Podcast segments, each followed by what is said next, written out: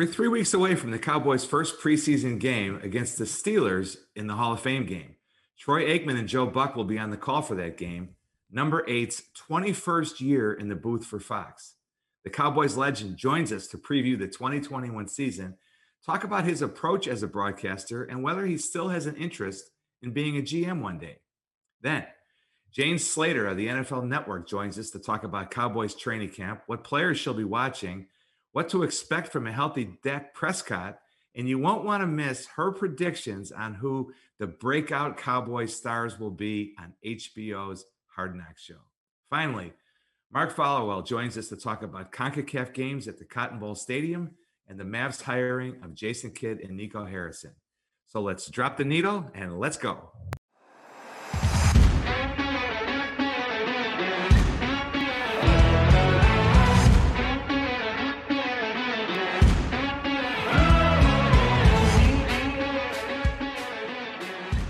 Welcome to the mic drop, everybody. Kevin Sullivan here, joined by my co host, Monica Paul, the executive director of the Dallas Sports Commission, along with our next level intern, Marcus Carr. Thanks for listening and subscribing, everybody. Monica, this is episode 22. They still haven't kicked us off the internet. We're still trying to do better each and every week. When I think of the number 22, unlike our first guest, Troy Aikman, I think of Rolando Blackman. Of course, whose number hangs from the rafters of the American Airlines Center. Rangers fans might go to Steve Buechele or Will Clark. I didn't realize Brett Hull wore number 22 his first season with the Stars. So when he scored that controversial, dramatic triple overtime game winner in, in game six in Buffalo to give the Stars their only Stanley Cup, he was wearing number 22. But for most people in Dallas, the number 22 means Bob Hayes and Emmitt Smith. Of course, the Cowboys don't retire numbers, but they haven't given 22 to anybody since Emmitt, just like they haven't given anybody number eight since Troy Ward. I don't think they will anytime soon. It's an easy call for me to go with Rowe, but uh, I don't know. Monica Marcus, you guys want to weigh in here? Well, I think for me, I have to go with Emmitt Smith as well. So I, will be interested to see Troy's opinion here uh, later on, but uh, I, have got to go Emmitt. Marcus, where, where are you at on this? How about the Rangers' newly um, roster Jack Leiter, uh, the number two pick in the most recent draft? He wore 22, so you know we're a little bit excited now. We got um, some help coming in coming into Texas to help this young team. So that that's my 22 today. All right, Jack Leiter, son of uh, Al Leiter, who spent 19 years in the big league. So no matter what number Jack Leiter wears for the Rangers, we hope he does well. Monica, Big 12 football media days are back. Took place uh, this week at AT&T Stadium. Without question, the biggest story is your Longhorns. Steve Sarkisian taking over, the third head coach in the last eight years. How are you feeling? Are the Longhorns back? Is this oh, be- Sally, we're always back. It's always we're back. We're going to be on, on, top of the Big 12. We're going to be playing for a national championship. I mean, uh, come on, uh, we're I'm I'm excited for this season. I I think there's a lot of positive uh, coming out of that, uh, out of Austin and uh, what uh, Sarkisian is uh, is doing there. So excited to get them back on the field uh, and see some college and and NFL football. Honestly, I'm I'm ready for football season. Yeah, me too. It won't be long.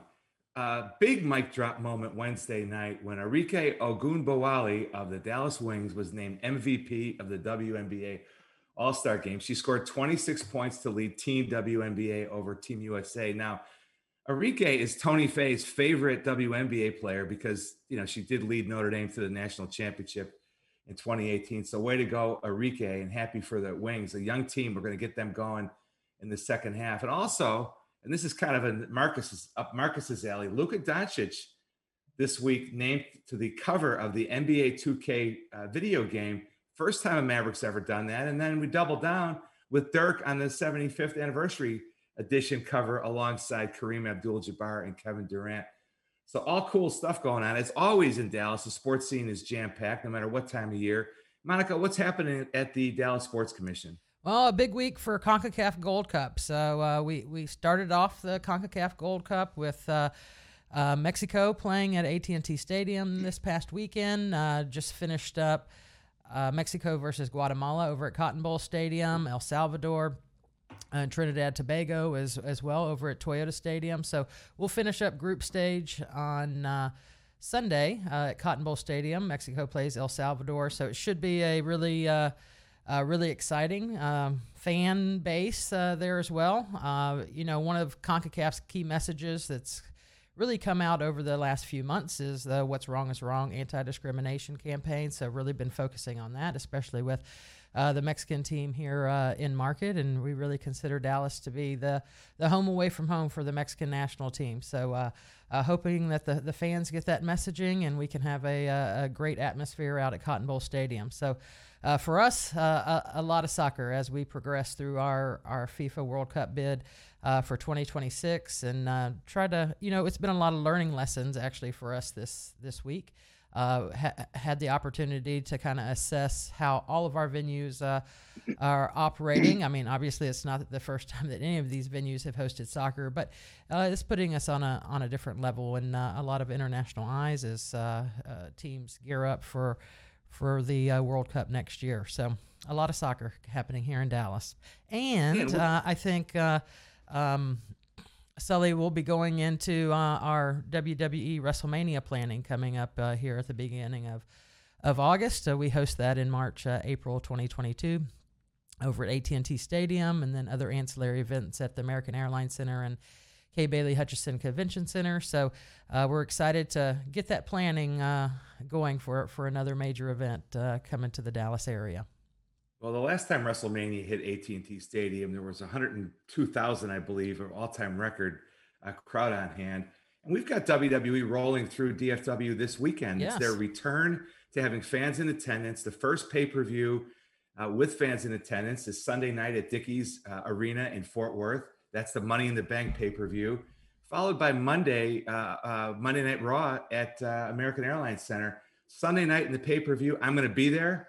Uh, I've got Charlotte over Rhea Ripley in the Raw Women's Championship. Drew McIntyre is going to prevail in the Money in the Bank ladder match. And my main man, AJ Styles and Omos, are going to defend their Raw Tag Team title against the hated Viking Raiders. So everybody should check that out too. Back in a moment with Troy Aikman, but first over to Rachel. Power Hands is a global athletic training and rehabilitation product tech company that enhances human performance through the designs, innovative technology. If you are a coach, athlete, fitness enthusiast, Power Hands is for you. Who doesn't want to improve their overall performance and recovery? Even better, Power Hands is Dallas based and a portion of every product purchased helps provide athletic and academic programs to youth and underserved communities. Go to powerhands.com and improve your athletic performance today. Thanks, Rachel. Troy Aikman is someone who, you know, the proverbial needs no introduction, but we're going to do one anyway because Troy led the Cowboys to three Super Bowls, which hasn't happened since he did that. Has been been back to the Super Bowl since Troy's time. Number one overall pick in the 89 draft, owns every important Cowboys passing record, inducted into the Pro Football Hall of Fame in 06. He's also in the College Football Hall of Fame from his time at UCLA. There's no question that Troy will one day be in the Sports Broadcasting Hall of Fame. This upcoming season will be Troy's 20th alongside Joe Buck on Fox's A Team on NFL coverage. Only Madden and Summerall were together longer. That was 22 years, but it was split over CBS and Fox. Troy and, and, Joe are gaining on him. So one day this could be the longest standing, one day soon, the longest standing uh, team working together, bringing you the big NFL game e- each week. And Monica, as I as I hand off to you, we know that Troy is an incredibly competitive comp- person, but can you believe that in addition to all he accomplished on the football field. He is the 1983 Oklahoma State High School typing champion. well, Sully, that uh, that brings me to a good question here, Troy. We have to know, with everything else, and focus on uh, on football. How, as a high school sophomore, did you become that Oklahoma State typing champion, and why was that on your uh, bucket list? I guess at that time. well, it, it, it, you know, some things just kind of happen organically, and that was uh, that was one of those deals. You know, it was. Uh, I took typing one. My mom was actually a typesetter. I I, I don't know if, uh, if, if it's genetics or not, but uh, she was a she was an outstanding typist, and I took typing because uh, all the attractive girls were in the class, and and then I just took to it. It happened, you know. It I excelled at it. And actually, the the contest that I won, uh, my sister, who's a year older, she was supposed to go on that, but she decided she didn't want to. So I was the second best in the class, and I went. I, I, I didn't even think I had done all that well. And then at the end of the day, when they announced the winners for the various uh, things that they had, and they I, I I didn't think I had a chance of winning. They announced my name. It was I will say it was a little embarrassing being the typing champion, uh, you know, in a big big room full of people and having to be the one, you know, as a guy. And I was, I, I think I was the only guy in, in that contest as well. Uh, but I've told my girls to take typing. It's been the best thing with computers and everything that's happened since that time. It's, uh, it's been probably the best thing I got from school, you know, so, so I'm happy about that. Well, that had to be interesting going back into the football locker room of, uh, Yay! I, am the typing champion. I bet they oh, yeah. uh, they did gig you a little bit there. Yeah, everybody was everybody was real proud of me. That's right.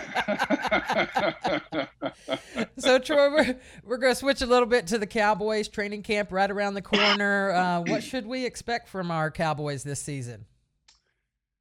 Well, you know, uh, Monica, it seems like we we kind of say the same thing each year. I think there's high expectations, or there there always has been, even when maybe some of those expectations haven't been realistic going back many many years. But I, I do think uh, that this is a football team that's capable of being pretty good. Uh, you know, it's uh, health obviously is always a factor, not only with them but with every team. But I think defensively, you know, that seems to be the part where everyone's a little bit concerned, but they've got some good players. It's just a matter of whether if the if the players live up and play to their ability. I, I think it could be a, a, respectable defense, and I think it can complement that offense. And then the offensive line is the other part of that. But uh, I, I think that because of what's happened over the years and so many years where there's been disappointment or the team hasn't quite lived up to what maybe the expectations have been, that on a national level, uh, they they maybe haven't gotten quite as much attention going into this season uh, as as what I would expect. But I do think they've got a chance to be a really good football team, and I hope it comes together for them. But they've got to start fast because I think after coming off a year like last year, uh, it's uh, it's important to kind of get that that feeling out of their minds and uh, and get off to a good start. Well, I think one of the big questions in fans' eyes is Dak Prescott. It's his sixth season. Uh, we hear he's healthy. Um, you know, how good can Dak be, and where do you think he ranks in terms of NFL quarterbacks? Well, I've uh, I, am a huge fan of Dak's, and and I I say it all the time ever since he came into the league. And what I've admired most about him is the way that he's handled himself. I think he's worked exceptionally hard to get to where he is as a player, but you know, you don't come across that many guys who just inspire and lead a locker room the way in which he does. I think he represents the Cowboys exceptionally well at a time when there's more and more visibility on these quarterbacks and the way in which they do represent their teams in our community. I, I, I don't think there's anybody better. So uh, he was off to such a good start last year, even though the team was struggling a little bit. And there was a lot of reasons for that, but not not so much because of his play. He was doing a lot of really great things. And I, I really expect that to continue. I, I, know there is somewhat of a question mark as far as his ankle. And even though he says he's ready to go and 100%, what exactly does that mean? Is, is the 100% now the same as what it was prior to the injury? My guess is it is. That we won't see uh, any changes in the way in which he plays or his mobility. But uh, I, I think that he, he I, I still feel that he's just scratching the surface as far as what he's capable of doing. So I was thrilled to see him get the long term contract. Um, you know, he, I think he's very deserving of it, and I think he'll live up to the, to the numbers. You know, and and it things change when you go from being a fourth round pick and you're you're somewhat underpaid uh, for being a starting quarterback in the league to all of a sudden being one of the highest paid quarterbacks in the league. Expectations change a lot. There's a lot of pressure that comes with that, but I think he'll hold up to it just fine. Troy, isn't there isn't there always more pressure on whoever the Cowboys quarterback is? Doesn't there's enhanced responsibility, it seems, nationally, as you know firsthand, don't you think? Well, I, I will say this, Kevin. I, I think that there's pressure on all 32 teams. I mean, I, I mean, uh, all 32 quarterbacks. I, I, I think that you know, there's a fan base for each one of these teams. With that said, because of the Cowboys and because of their visibility, and you watch any sports show really during the off season or in season, virtually all of them lead off with the Cowboys, and so there, is there added pressure. I, I don't know about that, but but you don't get lost like some quarterbacks do in some cities. If you're not playing well and the team's not playing well, then nobody's talking about it. Where that's not the case uh, with the Cowboys, and I think that because of the franchise's success and the history, uh, the, there there there is expectations amongst our fan base, and and that's what I'm most proud of, Kevin, of being a part of, and I guess helping to build that was, you know, Roger had he he had all his success and won a couple of Super Bowls, and then in the '90s we came along and, you know, we won three Super Bowls, and so there's this legacy of of five Super Bowls, and that has become really the measuring stick for quarterbacks in Dallas, and and and that's a good thing. I mean, it tells you about the success of the organization. But I, I think that's as it should be. And my hope is that Dak not only wins one Super Bowl, I, ho- I hope he wins four or five. You know, that would be uh, that'd be awesome for him and be really great for the organization. You mentioned the Cowboys always being in the spotlight. We've got HBO Hard Knocks following them around uh, this year in in training camp. Would would you have wanted that, or what, how would you have felt about that in the '90s? And uh, and how do you think it'll go for him this time? Well, I, you know, Kevin, I'm I'm I'm a little surprised that that it is the Cowboys, just because they've done it now a couple of times. And I don't know. I'm not in those meetings, but my guess is is that they probably could have opted out of of having to be the team on Hard Knocks. I I wouldn't like it. I wouldn't have liked it. I wouldn't like it now if if if I were one of the Cowboys players going into this season. I I would just prefer to go about our business and not have cameras and not have the distractions of the cameras, especially in a year that's so important. It's it's important for so many people. It seems like and I and I know it's easy to say that every year, but I think there's there is pressure on Mike McCarthy and this football team to go to come back this year and do some good things. Last year was disappointing, but I don't think we can measure that based on all of the COVID restrictions and all that went into that. But the uh, the hard knocks. I think they do a great job. I think they do a terrific job, and I love watching the series, regardless of whoever the team is. And I and I and I get it. You know, if uh, if Hard Knocks could have the Cowboys every year, uh, they they would do that. You know, that's good television. Uh, I just don't know that it's in the best interest of having the best season you can possibly have here in 21. I was at uh, NBC Sports in 2000 when when or 2001 when you joined Fox as a as a broadcaster, then on the number two team. And I remember at the time, and of course, having been in Dallas for a long time, I, I always followed the Cowboys closely. And I remember the media reporters and sort of broadcast pundits saying that, well, Aikman's a thoughtful guy, he's a smart guy, and you know he, he's going to be pretty good, but he's never he's too nice. He's never going to criticize the players, and his analysis is going to be you know soft because he's such a, a, a clean cut you know nice nice guy did you did did you were you aware of that scouting report and how do you handle moments when you have to be a little bit uh, critical hey kevin i'm just glad they were saying i was smart back in 2001 i mean i'll take it you know i mean i'll take it so um, yeah, you know, I was asked my very first press conference when it was announced that I was going to work with Joe Buck and Chris Collinsworth there in 2002 and be on the number one team. I was asked, "Hey, do you think you can be critical?" And I said, "Well, what do you mean by that? What do you think you can be critical of the players when they?" And I said, "You know, I, I don't I don't know that that's my job. My job's to be honest. I mean, if if if being critical is what's required at a moment, then yeah, I think I can do that. But there seems to be this notion that in order to say you're doing your job that you're being critical or being negative and that's not really my approach i think people who have followed me uh, know that i'm willing to say what what I, am willing to say the hard things um, I, I never go into a game with an agenda of trying to attack a player or attack a team i try to let it unfold as however the game is being played but yeah, I don't find it's got. I will say this: that the further away you get from the field, the the the I don't want to say easier, but the more comfortable you become in expressing an honest opinion, uh, because you don't have as close a relationship. I don't want to say you don't have relationships because I have great relationships with with coaches all over the league and players,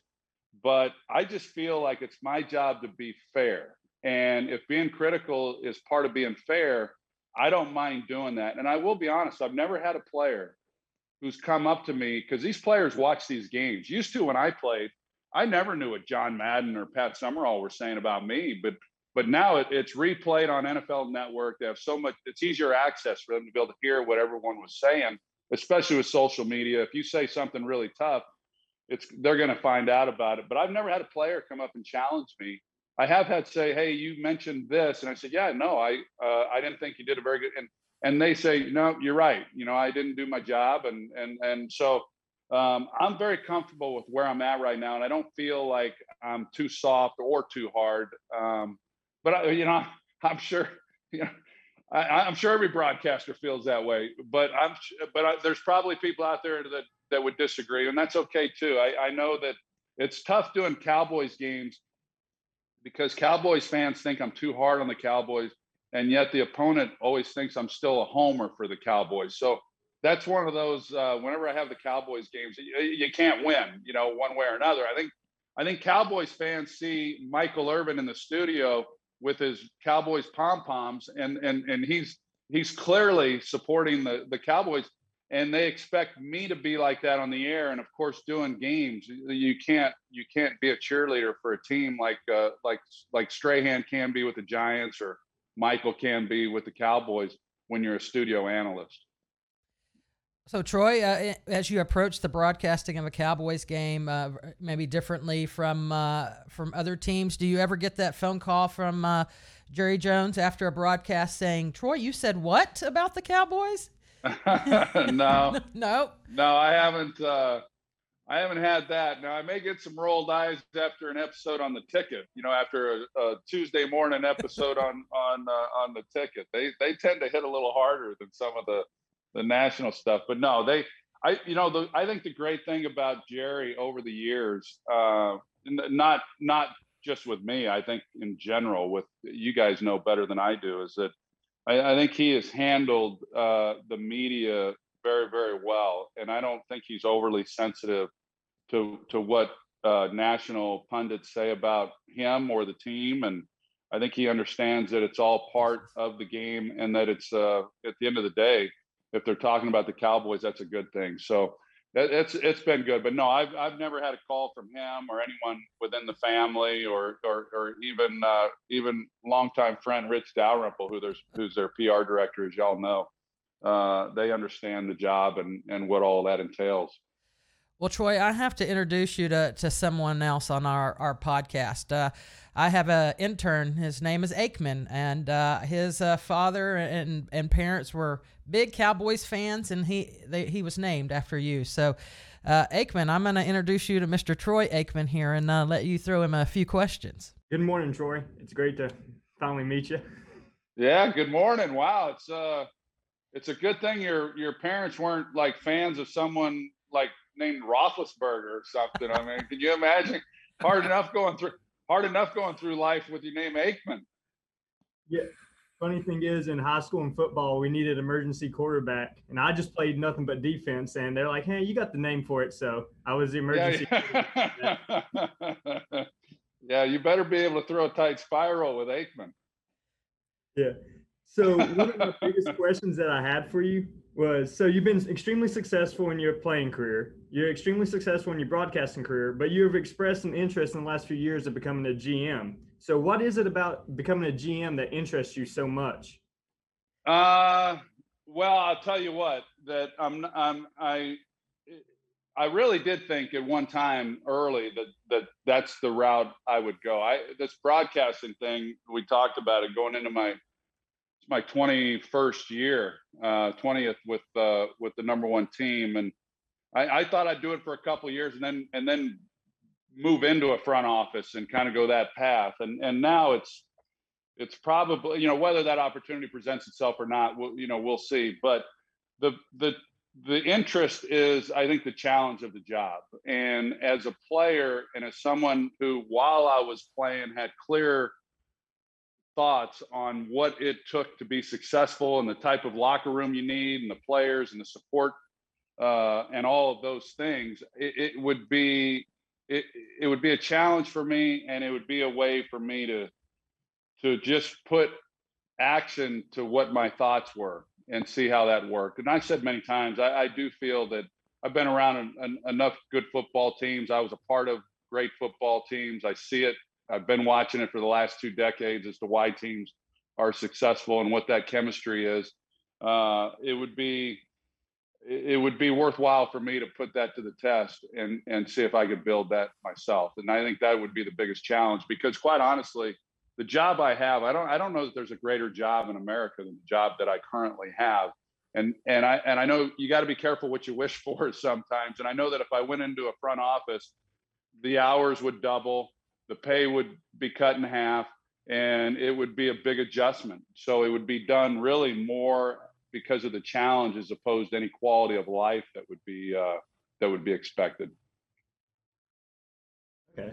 So, and going back to broadcasting, your partner Joe Buck, he does more than um, broadcast football. In the fall, I'm a Dodger fan, so I always see him on the Dodger games in the playoffs, and I see y'all two doing Cowboy games a lot. Have you ever considered maybe branching out outside of football and doing other sports?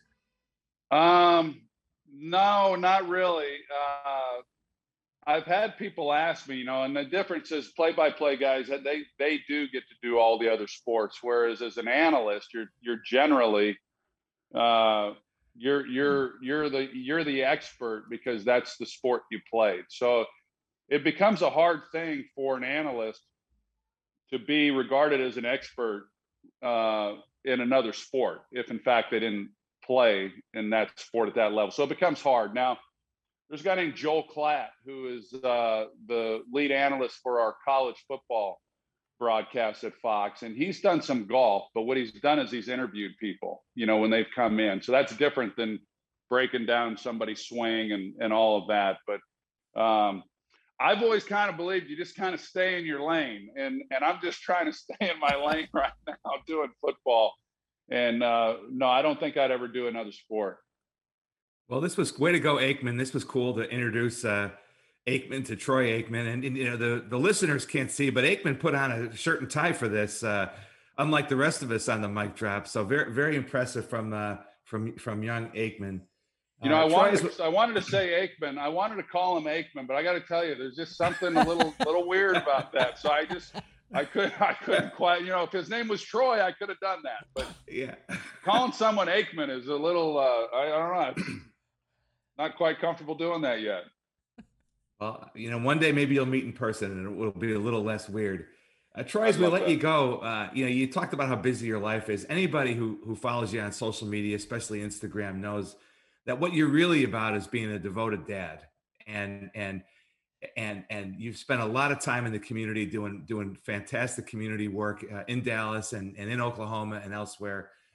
Uh, but, you know, you you post pictures of workouts just talk, talk for just a minute about the health, wellness, the balance you have in life as a dad, and and and and how that helps you be at your best and all the other things that you that you do.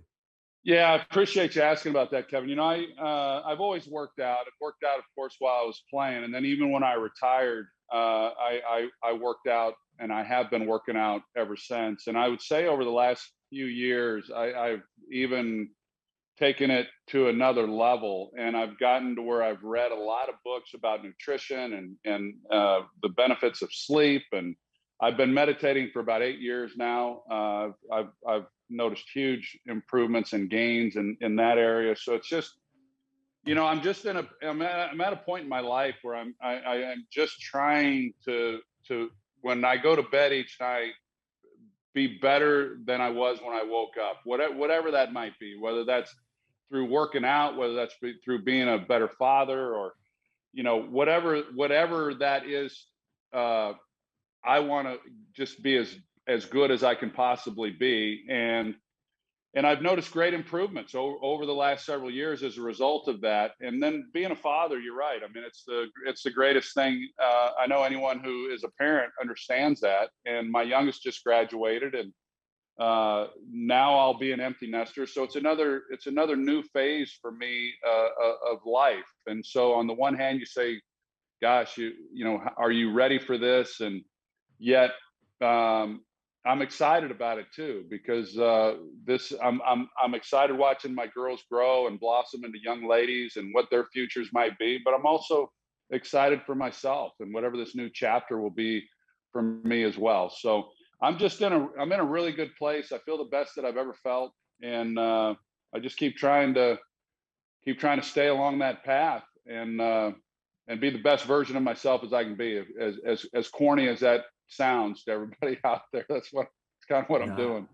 It, it, Troy, it's been a privilege to have you on the mic drop. I think you've inspired some of our listeners, and we have a we have some breaking news for you. We mentioned the Pro Football Hall of Fame, the College Football Hall of Fame. I just got a text from the International Typing Hall of Fame, and you're going to be inducted in 2022. So congratulations uh, on that too. Really, really a blast having you on. Uh, all the best uh, heading out to uh, training camp. Try to avoid the hard knocks cameras, and uh, and all the best in your uh, for continued success in your career, both in the booth and and with your with your family. Thanks so much. I appreciate y'all having me on. All right, everybody. Troy Aikman, how cool was that? Uh, and now let's go over to Rachel with a word from one of our sponsors. Looking to get out of the house in a safe way? Try having a relaxing weekend at the spa or a fun family staycation for spring break. The Omni Dallas Hotel is right in the heart of downtown, within walking distance to some of the area's best restaurants and unique shopping. The Uptown Terrace Infinity Pool is a family friendly retreat during the day and a great place to watch a romantic sunset over the Dallas skyline at night. Go to omnihotels.com slash Dallas for the best offers and plan your post quarantine staycation today. Because why? Big wins happen here.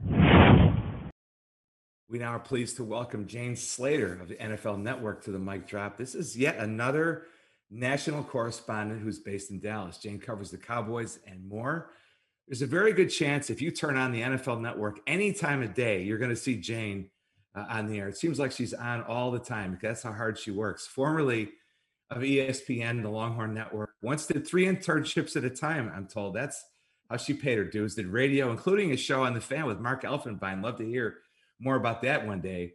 Uh, she's really paid her dues. A product of Rowlett, Texas, and Monica. Ooh, we're, once again, we're, we're hitting our quota of, of Longhorns for Monica. Uh, Jane, welcome to the show. Thanks for having me. I appreciate it, guys. And, and today you're the Troy Aikman. He was the Troy Aikman was the Jane Slater pregame show today. so so uh, so that's kind of cool. Uh, Cowboys, of course, heading heading to Oxnard for training camps soon. Give us your uh, early preview, your scouting report.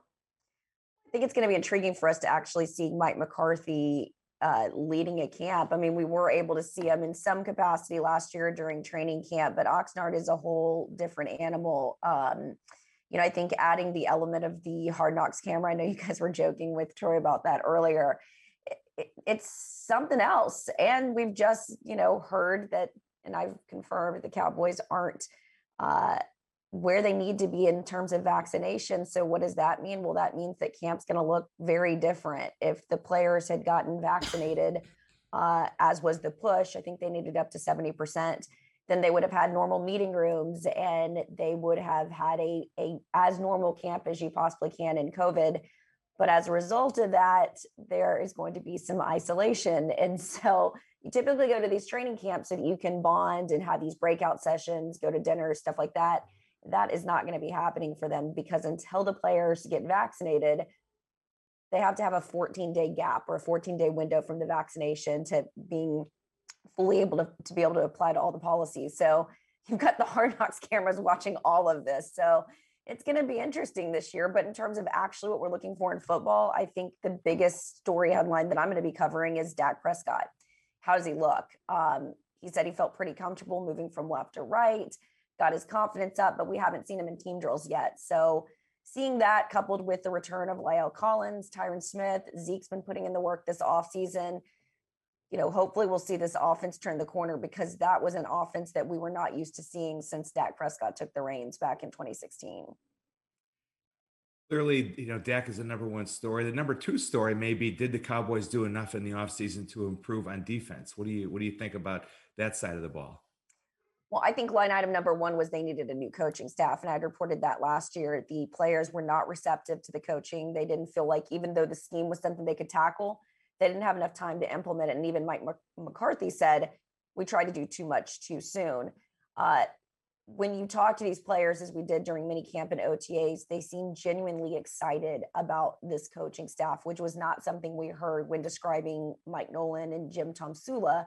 Granted, they had COVID, there wasn't an opportunity to bond with the coaches that you normally would, but even these players have talked about being able to go back to some of their natural positions, guys like Randy Gregory, guys like Leighton Vander Esch. So to see that translating so early I think is a big deal just knowing what I knew about that locker room and the disconnect from coaching and even some of the roster.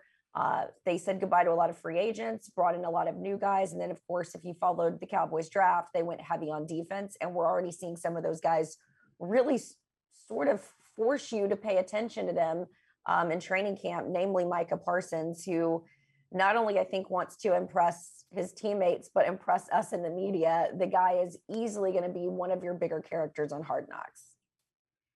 Well, that, that's a uh, that's a good note to, to look for because we've been asking our guests, you know, who do you think the breakout uh, personality will be? So Micah Parsons, we're gonna we're we're gonna we're gonna circle. Tarell Basham's another one. Big fan of his so far. Okay, that that's personality that's wise. We haven't had enough time to assess him as as a player, but personality wise, he's another one I think is going to stand out. Anyone else from the from the uh, 2021 draft class or from undrafted free agents the Cowboys signed that might have an impact uh, this season? What do you think? Uh, Nahshon Wright's another one I think that's really uh, been standing out in practice. Um, you know, I think there's going to be a lot of competition at corner, so which is good. Um, they not competition at corner, but at linebacker. Linebacker is a position group they needed help with, and we're also really seeing George Edwards, who of course worked with guys like Harrison Smith up at, with the Vikings, who when he was coming here, those guys were devastated because of his impact. And then you sort of saw what happened to the Minnesota Vikings defense when he left. Um, so that was one thing I sort of keyed in on on practice was seeing him get a lot of work in with the linebackers and I mean, the Cowboys were just getting shredded in the run game last year. If you just look at the Baltimore Ravens games on the road, I believe it was Thursday night when Dez Bryant was supposed to make his debut, and then there was the COVID mix up. Um, so, yeah, I think that's a position group we're going to probably see the most out of. Um, and then with Trevon Diggs getting a second year at corner, you know, seeing how that position group shakes up. And then, you know, I'm sure we're going to be talking about safety at some point because we do every year. So Jane, I'm going to go back to uh, HBO and, and Hard Knocks, and we had Charean Williams on with us uh, last week from Pro Football Talk, and love her. Yeah, a great fan, and uh, she said she wasn't sure which player was going to be the uh, the human interest story and spotlight of, of Hard Knocks, but she kind of predicted Jerry Jones. Do we? Do you think uh, Jerry may uh, may see some of that spotlight? I think he's the obvious one, but I think if they're looking for a human interest story Randy Gregory said he doesn't want to talk about all the off the field stuff and his road back, but I think it's hard not to love Randy. Uh, covering him since his rookie season, this was his first, he said, true mini camp. And I even asked him at one point during OTAs. And of course, you know, it's hard right now. We're in this business because of how we connect and build relationships with these players in the locker room. We're the eyes and ears of the fans. And it's really hard to do that this way. I think a lot of us have gotten used to it in some capacity, but it's the off the side chats. It's the reason why we we came to love guys like Joe Looney and Antwaun Woods was, you know, keying in on players like them. But Randy Gregory was was this guy I think a lot of us always had a soft spot for because he was such a good guy that just had so many personal demons, and there was such a clear um, there was such a clear mind and uh, direction and plan that he had for himself, how he was going to lead, how he was going to play, how he had identified with his coaching staff that really stood out to me. And so I think the hard knock cameras, if I'm one of the producers, he's a story I'm highlighting. And of course, Dak Prescott, you know, coming back uh, from what he went through. Another player that I just love is Michael Gallup. Uh, ben DiNucci, the backup quarterback who got, you know, uh, baptized by fire on Thursday night football against was it Sunday or Thursday, but it was against the Eagles uh, right after Dak went down. He's another character on the team. They uh, the thing is, people hate Hard Knocks, but if you're a Cowboys fan, you're gonna love it because there's so many personalities on this team. Well, we definitely look forward to to seeing it. And um, Jane, I'd like to know kind of you, you mentioned uh, the face to face, the interaction in the locker room with the players, obviously to to be able to do your job. Uh, the pandemic had probably had an effect on that. Uh, kind of go into you know what you see maybe sticking around or, or how it did change during the pandemic and what you see kind of um, continuing on in terms of access and you, you being able to uh, do your job. Great question. Uh, I think they're still sort of working through that. It's my understanding if you've been fully vaccinated, uh, that you are going to have access to the players on the football field. And I think NFL Network specifically is able to go into the locker room um, for the preseason games. I don't know if any other reporters are going to be credentialed for that. Um, again, don't quote me on that but I think we're still sort of navigating this fluid situation, and then you don't really know how this Delta variant is going to affect things. Um, it, for me to go to training camp, I have to be double vaccinated, and then I also have to submit a PCR test before I get there in order to have access at camp. Um, so that just gives you a sense of even though we're vaccinated, uh, we also have to go through that PCR test. Now, again, it's been fluid throughout the year. I can't tell you how many times I was tested last season. Uh, we had tests that came in the mail. I had to send them out. And then if I went and got a rapid test, that wasn't good enough. It had to be a PCR test. You had to have a 72 hour turnaround. So those were just some of the challenges just for us to get on the, I mean, I would be literally heading to the airport and hoping that I would get my, my negative test in so that I could actually board the plane.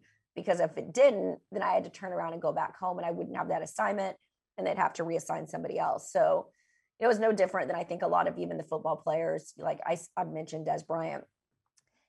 There were a lot of hiccups, but I get it. You're trying to keep people safe. I understand, but uh, workflow for our job was was a challenge because we were mobile and we were on the road when a lot of people weren't last year.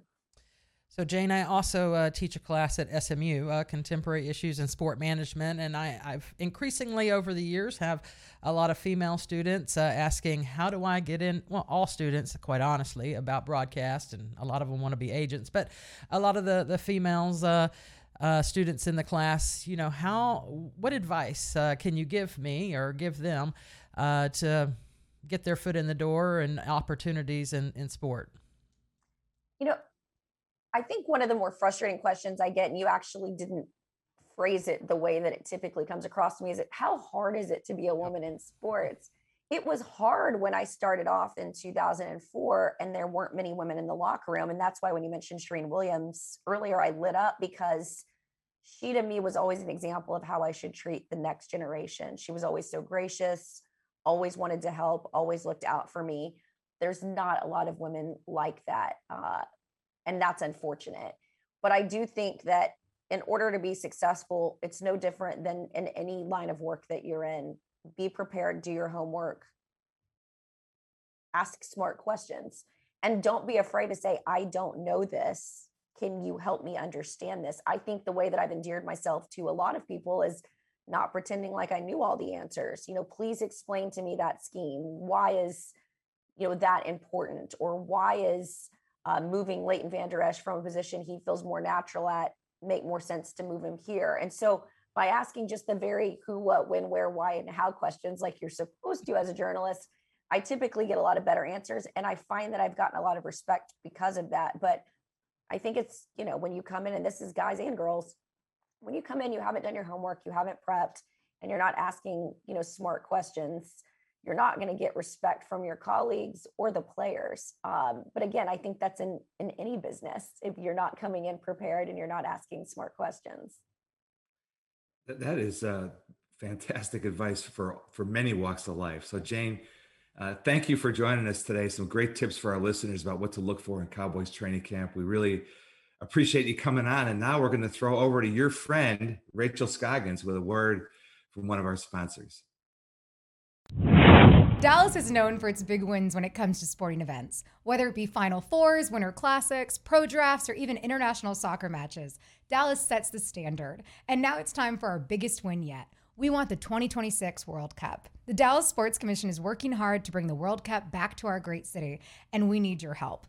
Head over to DallasWorldCup2026.com to sign the pledge to bring it back. Be sure to follow us on all social media at World Cup Dallas to stay up to date on all things 2026 World Cup.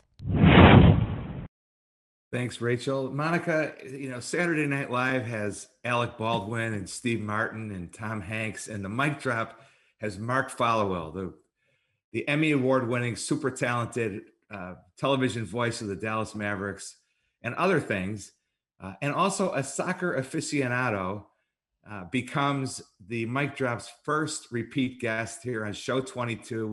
We're going back to the well with Mark because Monica, he was uh, in attendance last night at Cotton Bowl Stadium for CONCACAF, right? I was there last night, and good morning to everyone. And Sully, what a great intro, and uh, what a tremendous honor to be the second, the first repeat guest, uh, second time here on the mic drop. It's great. So, Mark, uh, wh- what did you think about Cotton Bowl Stadium? Uh, obviously, we've got a lot of Concacaf going on in the market. I don't know. I'm not sure if you were able to attend the, the Mexico opener over at AT&T Stadium. We have a lot left uh, to to go with Sunday night's uh, Mexico El Salvador and then quarterfinals. But uh, what are your thoughts so far about the Concacaf Gold Cup? Well, uh, you know, obviously all eyes are on Mexico and the United States, but there are still many other great games. I saw a player named Bobby De Cordova Reid score a fantastic goal for Jamaica at a game against Suriname the other night. And as always in this tournament, some some interesting names and interesting teams emerged, and there's a, a really interesting storyline. Uh, as far as what we've seen in Dallas so far, uh, Trinidad's goalkeeper on Saturday night was tremendous against Mexico. Uh, a result like that obviously increased the pressure for them in their game against Guatemala last night. I thought that it took them a little while to grow into the game, but once they scored their first goal, Rogelio Funes Mori scored uh, almost half an hour into the game last night. That seemed to be a big sigh of relief because remember, they didn't score at all in the game against Trinidad on Saturday. So uh, the atmosphere was festive. It was great last night, and it was a very good result for Mexico that gets them back on track in this Gold Cup. Yeah, I think uh, excited to see what happens from a crowd and attendance standpoint on on Sunday out at Cotton Bowl Stadium with Mexico taking on El Salvador. Obviously, uh, CONCACAF and the Mexican team uh, being in the news a little bit uh, with uh, with the uh, goalkeeper chant uh, going on. So hopefully, Mexican fans can enjoy the atmosphere and, and and and sway away from that. But Mark, I, I know you uh, follow and, soccer. And there was none of that last night. Let me, I, if I could just jump yeah. in, there was none of that last night. Somebody sitting in the stands amongst yeah. the. Uh, I think they announced almost sixteen thousand last night. Maybe I misheard that, but there was certainly nothing uh, along the lines of the uh, the unfortunate champ. Yeah, uh, yeah, I thought I thought the the crowd was uh, pretty good last night. Um, I, I, know you're a big so- soccer fan. I know you uh, follow from an international standpoint give us an idea of i guess the strength of concacaf compared to you know we just had the the euro uh, championship out there the uh, south american championship uh, you know taking place what's the strength of the concacaf uh, teams well, look, CONCACAF is a growing and improving region. Um, you know, the United States obviously had a big dip with not making the World Cup in 2018, but I think that they're moving into a time is going to be very, very memorable for all of us who are associated and love the sport because there are so many good young players playing for really good clubs right now in Europe. So obviously, getting the United States back to the level that we are accustomed to seeing is step one. Uh, the next step, of course, is for Mexico to continue to remain strong. Uh, you know, that's the best team in CONCACAF. And I always feel like that, uh, you know, and and you guys all know this that whenever you are competing against a better team, that that's going to bring out the best in you potentially. And as long as Mexico keeps improving, hopefully that brings out the best in the United States. Uh, look, the Euros were great. That's a better region than CONCACAF. Copa America with their star power with Messi and Neymar and Argentina and Brazil in the final. That's a better region than CONCACAF. But then you look around the rest of the world, uh, the Asian Football Confederation, CAF, that's the African Federation. CONCACAF ranks up very favorably with all those federations, which is why you see them getting very close to the same number of World Cup bids uh, every four years. Mark, shifting gears to, uh, I guess we should call it your night job with the, with the Mavericks. You'll be headed soon to the AAC for the introductory press conference with Jason Kidd as head coach and Nico Harrison as as GM. We we know we all know and love uh, Jay Kidd. Uh, we don't know a lot about Nico Harrison. I've been impressed with what I've read. The early returns. He's had a lot of uh, testimonials have come in from players and agents and others in the in the NBA community uh, and supportive of him. What do you expect to hear fr- fr- from Nico today? What do you what do you think uh, his approach will be? Well, it's a great question, and you know, to be perfectly honest with you, I'm as intrigued as everybody else in terms of what's going to be said today because I'm not sure exactly what it will be. Uh, but I think that we'll start getting an idea for maybe his vision for the team. Um, and and you know he's obviously not going to put all of his cards out on the table because uh, no general manager does. Uh, Sully, many years ago, I remember Don Nelson, uh, Big Whistle, said that if my mouth is moving at certain times of the year, then you know I'm probably lying. So, like all general managers, uh, he's gonna you know have this stretch of time where he's gonna play it close to the vest. But I'm looking forward to hearing what he has to say today. Um, you know, I, I think really I'm excited to hear why this was the time. You know, as you said, there were a lot of testimonials a lot of players and agents from around the league spoke very, very highly of Nico finally moving into this role. And Jared Dudley, I believe, was a player that said that other teams have tried to hire him in the past. So, what about this opportunity at this time made it the right moment for Nico to take this jump in his career? I'm looking forward to hearing him, him uh, expand upon that, and uh, you know the other visions that he has, at least that he's willing to share at this point about the Mavs. You know, and, and having had the good fortune to spend some time with Jason Kidd through the years as a, mostly as a player in my case, but uh, his his his basketball IQ is off the charts. Is at the position Luka Doncic plays. Uh, I, I, have to believe that he learned things because he studies the game so closely with his two seasons on the bench in Los Angeles, including that championship run two years ago, that are going to help him and make him a better and different coach than he was in Brooklyn and Milwaukee. How do you see Jay Kidd as the incoming head coach? Well, I think, and with anything in life, uh, the more opportunity you have to do something, and the more reps, for lack of a better term, that you get, then in theory you should improve. So uh, I've seen Jason refer in previous interviews to uh, being with the Lakers for a couple of years as an opportunity for him to catch up on some steps that were maybe skipped uh, whenever he went from playing with the Knicks to being hired as the Nets head coach about two weeks after his retirement. So obviously that was a big challenge for him to go straight from playing into being a head coach, and then the difficulties that existed in Brooklyn and on to Milwaukee for four seasons. Uh, I think he, I'm sure he probably learned a lot from that, as you said, and and I think that the assistant coaching experience, Frank Vogel's a great coach. Uh, being around LeBron certainly I think is a positive, and the other great players with the Lakers, Anthony Davis, of course, it was a real integral part of that championship team. So, you know, I, I'm, I'm with you. I think that he uh, certainly you would expect would improve uh, with each experience he has to be a head coach, and hopefully this will be a very long and successful one. You know, one last thing, Mark. The the uh, you know with no draft picks in the upcoming draft, at least as of today. Uh, there are limited ways that the Mavericks can can improve the team and surround Luka with the kind of talent that that they need to surround him with in order to end that run of not advancing in the playoffs. Uh, so maybe a new approach and maybe a, a, different set of eyes and a little bit of creativity is is is is a good thing now for this team. What do you make of the way of the path for for the team to surround Luka with better players? Well, it's a challenge. Um, can they get into a position to get uh, enough cap room to really be active in the free agent market? If they do, then that means that there's a probably decent likelihood that maybe Tim Hardaway Jr. has gone elsewhere. Um, I think they're at the point where that would be a big loss. I mean, you would have to replace somebody who scored 16 points a game and hit over 200 threes at a high percentage for the second straight year. So that would be a loss. Um, you know, they've got to work to get Porzingis uh, healthier than he was this year, more consistent than he was, particularly in the playoffs. Uh, some of that, though, was how he was used in the playoffs. He was a decoy in that series, and I think he's a much, much better player than to be stationed in the corner as a decoy in a series, no matter how the Clippers are defending him. So getting him back to the player that averaged 30 points and nine rebounds a game in the bubble in Orlando is also a really important aspect of this offseason. But uh, yeah, they, have got you know they've got the trade market. We'll see what kind of cap room they have. But uh, you know, like any NBA offseason, uh, weird things happen and unexpected things blossom out of nowhere. So we'll see if the Mavs are one of those teams where uh, something good blossoms in their garden when it comes to free agency this year. Well, we, yeah, we hope so, and I think I think it's a good time for hope and optimism and a, and a new new approach. So let's let's get it going. So Mark, thank you for uh, for joining us uh, today on the mic drop. All the best, and we look forward to uh, seeing you on the air.